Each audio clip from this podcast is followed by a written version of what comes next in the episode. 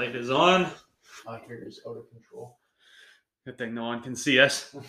Episode 31, BNBFC. You BNBFC. said that with a lot of confidence. Yeah, it's fake. But we are heading into the tail end of the season. Most of the teams only have two or three games left. Arsenal stuttered at home to Brighton. Brett's just right next to the mic, waiting for him to. I thought he was going to say something. Don't They- get don't they- get don't get your tears on the mic. They didn't stutter. Warranty's over. They didn't stutter. It was like a car accident. I'm going 100 on the number one and then right into a semi. But, anyways, continue your intro. intro Well, as- that's yeah. well, we don't have a lot of structure, as our listeners probably know. We've got our normal topics and then some stoppage time.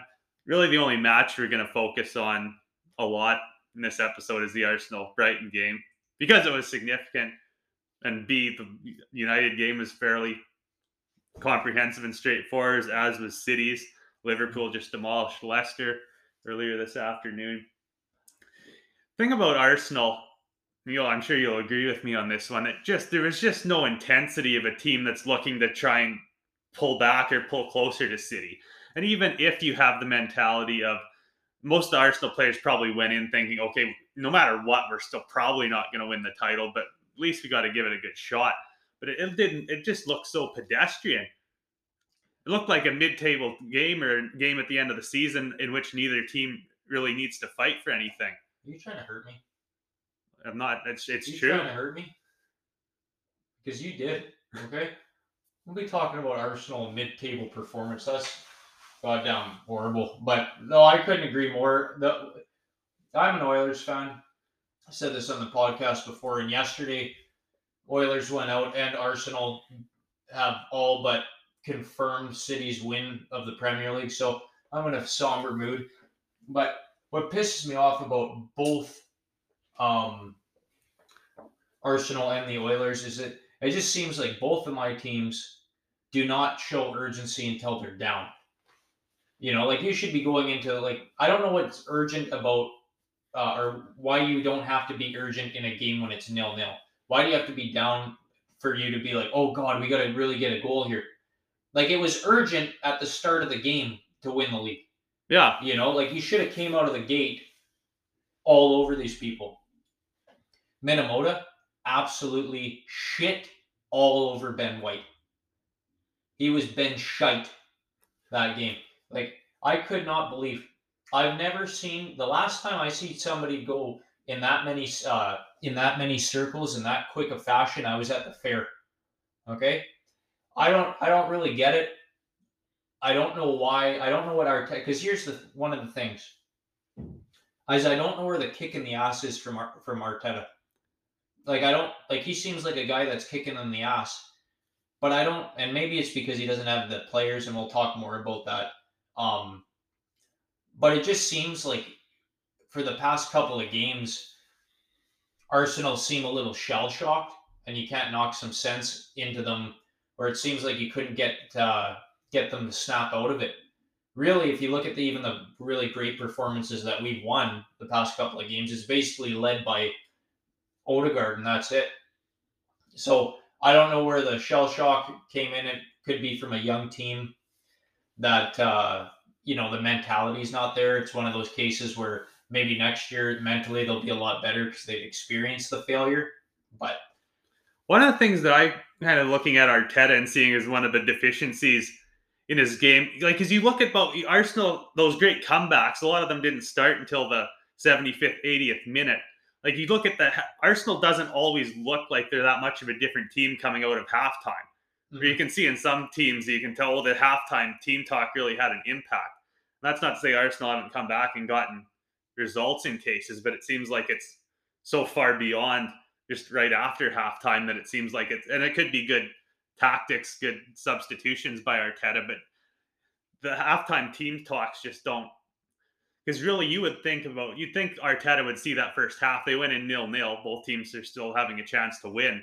And you'd think he should have lit that fire under their ass. Mhm.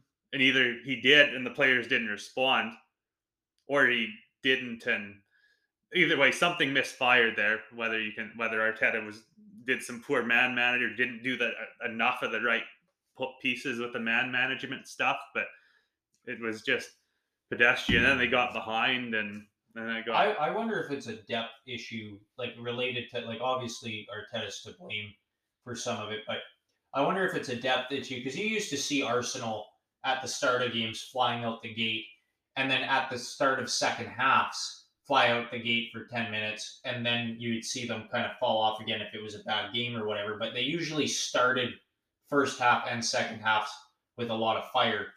Uh, not necessarily that it would change the game, but I wonder. And you look at Art, uh, Arteta's way of like not changing anybody. Like you go into half halftime where you have to get in a kick in the ass, and there's no changes at all, and they play another half an hour. It's not like they play ten minutes and then a switch. Um, he does his 65th minute, almost 70 minute switch, and it's one of those. Could you have not done that earlier? Like a, the guy. it's almost we- frustrating when you see a response, but there's just not enough time to change the outcome of the game. Well, it's just one of those things where if if you're kicking a player in the ass in the first half, and we're saying this guy needs to be subbed, and then he, he the, you continue like it's almost like Arsenal or Arteta gives him the benefit, the player the benefit of the doubt for too long, and then decides to change, and then you see some type of. But I'm just with the depth issue. I just I was talking to Brian about this the other day. Is I wonder if it's the case of there's not there's some depth in Arsenal, like having good bench players come off, but there's no depth as far as first team starting 11 type of players. Like you have maybe one player that comes in and it looks like an absolute starting 11 type of player when you when you switch out Martinelli and you'd maybe switch them out with um, Trossard, you would look at okay, well that's kind of a starting 11, not necessarily competing in like the highest level, but surely in the Premier League, Trossard was a starting 11 player. you look at the, I think on the bench, Partey and Trossard are the only players that you look at and Yeah. only difference makers, Well, you well, other than Reiss Nelson. Well, well, you look at Partey, like in that game, you're right, but uh, Partey looks like a starting 11 player. But is Jorginho really a starting 11 player anymore? We don't know. Like, I don't know if that's somebody that you would look at and go, he's absolutely still got it. He definitely still does a job and things like that. But that's why, like, when you're looking into the summer, uh, this summer transfer window, it'd be nice to see players where it's like, like who comes on for Saka? Nobody. Which, by the way, I heard nobody wants Pepe.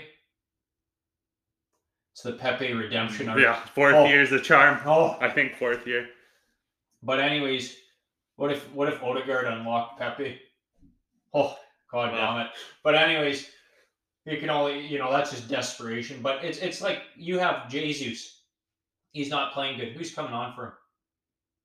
Your defenses No, no, that's freaking like. Nketiah is a championship player. Like, let's be honest. But so you would just like to see more. You know, you have an injury to Saliba, and Kiwior is the replacement now. But at the time, you're like Rob Holding's not quite good enough to be like a. You just look at it and you you don't have a suitable replacement. So I think the Kiwior I think is a good segue. One of probably the most controversial point in that match. Um, stems from Kiwior gets a stomp on his ankle. Um, whistle hasn't gone. Cross comes in, and the Brighton player has a free header to put it in the in the back of the net. What was your take on that? sorry, I just got to put on my tinfoil hat. Okay, Okay. That would have absolutely, absolutely been a penalty if it was Xhaka stepping down on Kiwior.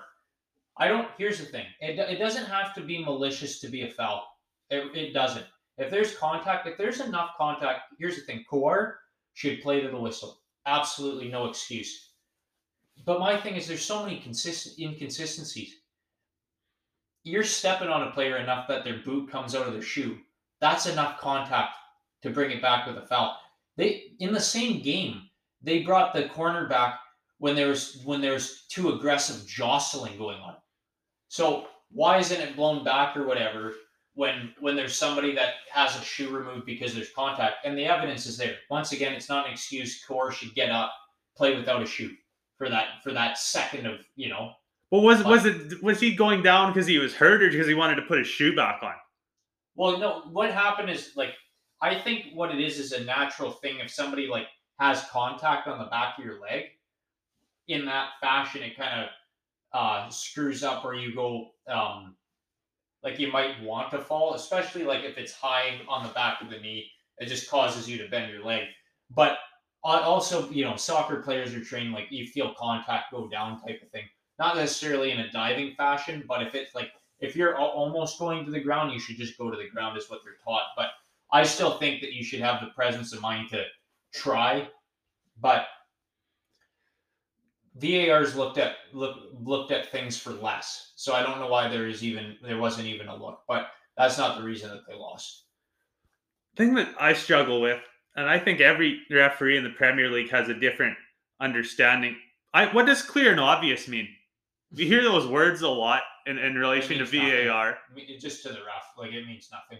because uh, for me there's just too much ambiguity too much uncertainty for how you interpret that because whether the referee we talk about referees a lot don't we Uh, there's just a Oh, little boys club and they want to stand up for each other but for me the var official should wear when he's not looking at something he should wear earmuffs and a blindfold he should not know what the call was on the field Oh, yeah. that's how you can tell. Because and then if he thinks disagrees with the ref, then he should probably go look at it. Because it seems like things have to be so so clear that they're getting things. They're they're okay to they're fine with getting things wrong. They just don't want to get things atrociously wrong. yeah. And that seems like a problem. Oh no, it's a big problem. It's ridiculous. I don't want to digress too much, but in hockey, it's like the refereeing in the playoffs in hockey has been brutal, like across the board. There's a guy on Edmonton last night got a skip stick to the face, and the ref told him to get up, and he gets up, and he's bleeding from the face, and and the the players like showing him the blood, and he's like, no call. Now, like it's it's so ridiculous because in, in hockey they have a rule where you can make a coach's challenge on things leading to goal, kind of like VAR is used. However, if the coach gets it wrong on the coach's challenge, they get a penalty for it. Where are the penalties for refereeing having bad decisions come up? There is no consequence for like there should be a consequence for refereeing in any sport, especially in football when you have when you have uh, referees that if you say anything bad about the referee, you get fined. If you say anything uh, in game to the referee, where's the incentive for a referee that if you make a horrible decision, there's a fine for you if you found out that that was a horrific decision, like the way that you conducted.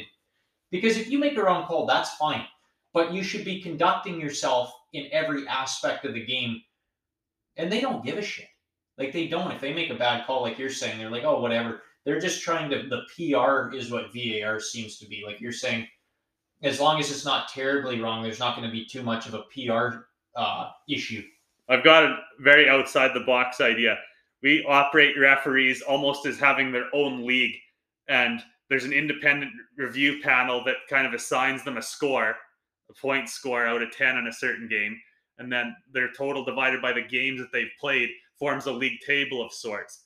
And so that the worst refs in the league that year are going down, and then the refs in the championship, oh, the three be the three best are going up. They should include that in the world, and then they could just show that all the English refs are shit. Yeah, we'd have.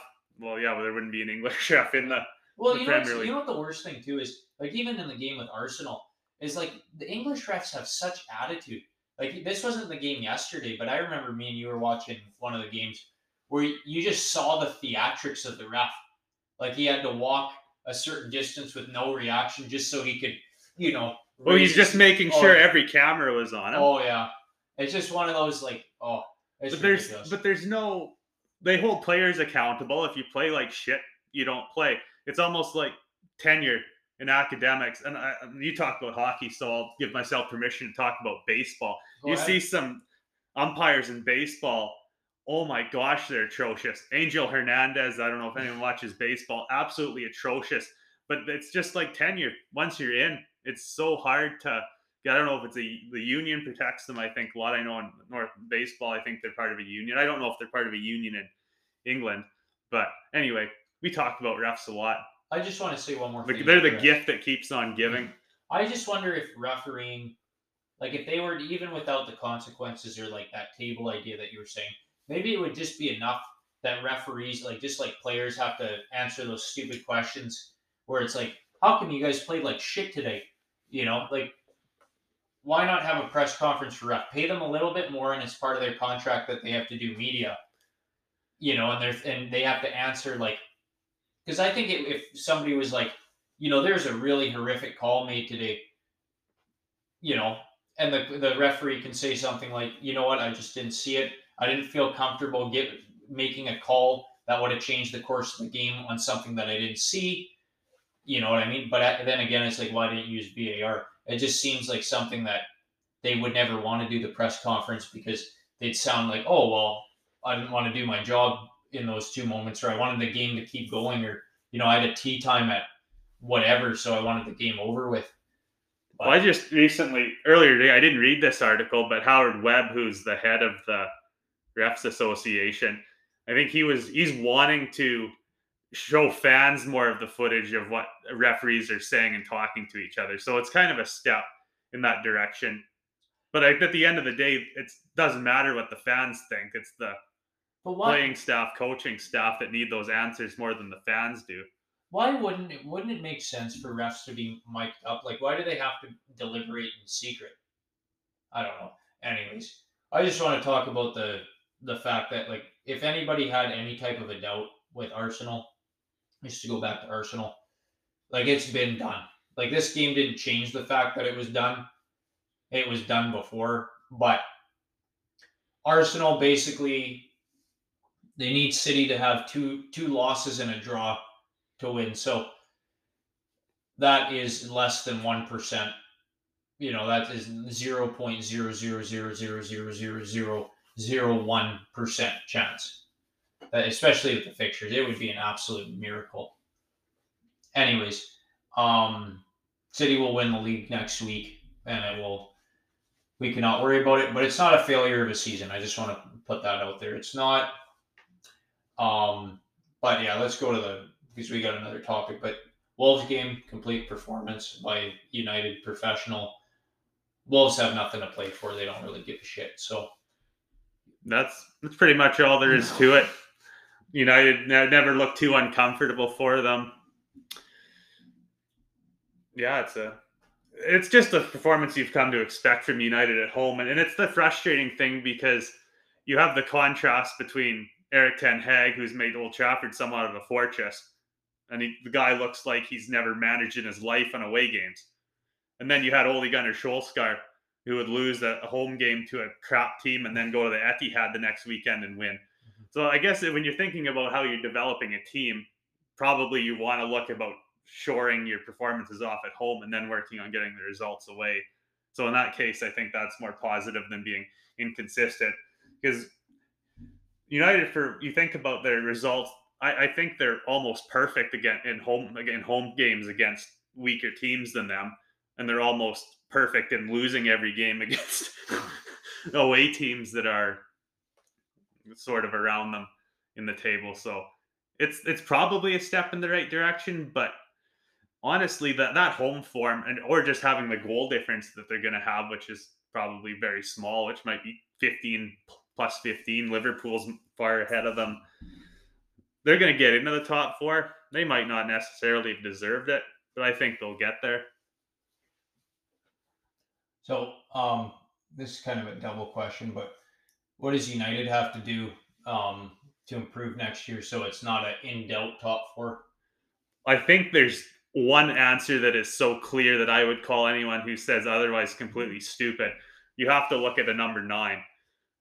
Right now, that United have about Weghorst, awful player. not all. I think he could do a job in, in some Premier League teams or Championship teams, but he just hasn't. He hasn't scored in the Premier League yet. And no matter what you do as a number nine, you still have to score goals. You can't, you have to get, you have to score goals, whether you're playing as a pressing forward or target man, whatever you want to say. You have to get probably at a rate of one goal in every three games is the absolute minimum to keep yourself in the team, plus all the other hold up play, bringing the wingers into the game, things like that. Anthony Martial, I've told this to Brett a few times. This guy is absolutely lethal for about the first 50 to 60 minutes after he comes back from an injury. and then he goes cold again. He did score this past weekend.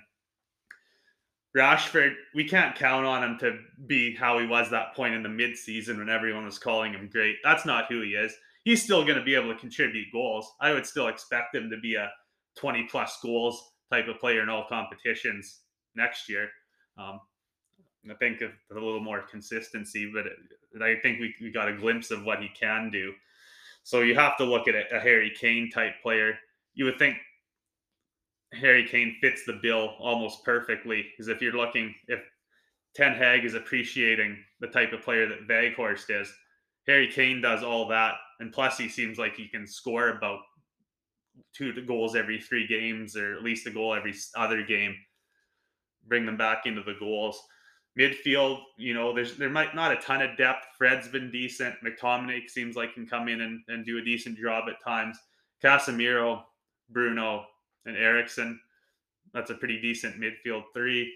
If the defenders can stay healthy, if Varane and Martinez can come back healthy. And then goalkeeper is probably the second biggest issue. But I think that if you think about what's going to change the team the most, it's that number nine. Yeah, I think United still need to clear out some players, kind of strip the people that aren't uh, 100% behind Ten Hag, get some a premium defender. I think um, still, I don't think Varane is going to be the long term answer. So try to find somebody that's a premium defender but young that's going to grow into something. They've been Um, linked heavily. Just in fact, today there's you know those pictures they do where they Photoshop a player in the certain Yeah, team's yeah. kit, and then Who was it? it was Kim. That's the defender Oh, yeah. from Napoli. Obviously, I'm not. I haven't didn't watch hardly any Serie A, but Napoli won the league, and they talked about him being one of their strongest players in defense. So probably a decent decent move. Hopefully, I don't know how he is, as what kind of defender he is. If he's a ball player, if he's more of a stopper, I wouldn't. I wouldn't mind seeing another defender come through the door. Obviously, Martinez is injured. It's hard to tell. Some players bounce right back from an injury. He's young enough and I think tenacious enough to to get back and to not lose it. But who knows? It's and we got to see that Luke Shaw can somewhat play center back too, which is but uh, that's not his long term fit. And then Hakimi being linked, That would be, that would be wonderful. That'd be bad news. Hakimi, Kim, Martinez, Shaw. No thanks. Um, yeah, no. Arsenal need some more premium players, but What what what have you heard of transfer budgets for Arsenal? three hundred. Three hundred million. Well, three hundred million with player sales. So Because uh, we were talking earlier about Arteta looking wanting starting eleven players.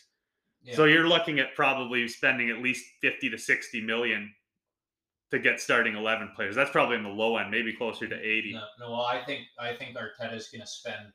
The Kroenkes have are apparently Stan Kroenke's going to have two two hundred million, and then with player sales, it could reach close to three hundred million. But I heard Arteta wants to sign two players that are um, eighty to hundred million, uh, and then and then the rest of the money in other avenues. So I heard he wants a premium uh, striker which makes sense for somebody to have competition. I think he also wants another winger, um, and a midfielder. But so I think he wants, depending on a, he might not go for a sole striker, but I think he wants a premium attacker, a premium midfield, and then he wants to bolster some backup pieces for defense.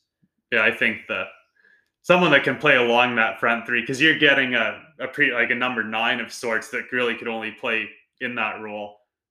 But like you said earlier, Saka and Arsenal have played some of their best football when you're seeing when you're seeing that front three that can play Yeah. anywhere.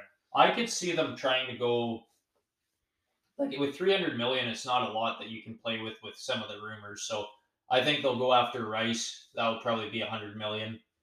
Um, then they'll try to get an 80 million dollar uh, attacker, whether that's a winger or a striker. I'm not sure. Um, actually, I think they'll. I think they'll probably sign a striker and a winger, and then that will be just about the 300 million. To be honest.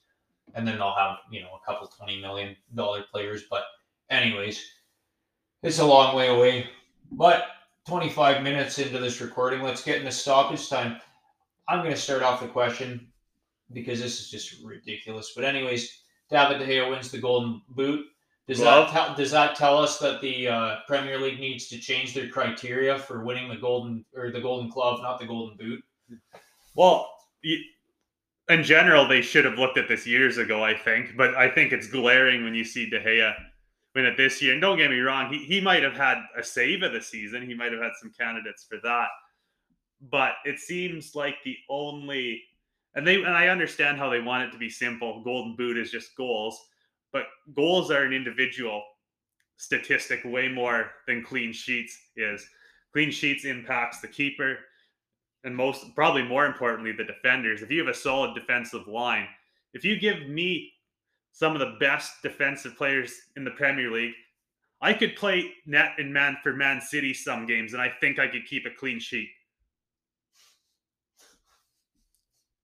I don't know about that, but well if they knew Yeah. how awful i was they just pelted at me from all angles but you know what i mean when you look about team there's sometimes where a team doesn't have a shot on target yeah, and the keeper gets a clean sheet and they get the oh they get the plaudit statistically Yeah. when they didn't contribute they should do it uh, the same way the NHL does for the Vezina, which is you have three candidates that are based off stats, and then they have a panel that like votes on it. But um, because you would think if they're doing it at all or nothing, just one stat, it wouldn't be clean sheets; it would be save percentage um, for the best keeper. I know that would have problems too, but that seems like a more accurate picture. Or you could do a combination. You could do goals against average. You could Yeah. do your save percentage and clean sheets, and and even kind of just looking at the the eye test. If you look at Brentford's keeper, for example, very low in the clean sheet race, but a very high save percentage. Yeah. Who's probably more deserving than what the stats, what goal, what the Golden Glove criteria would think he is right now.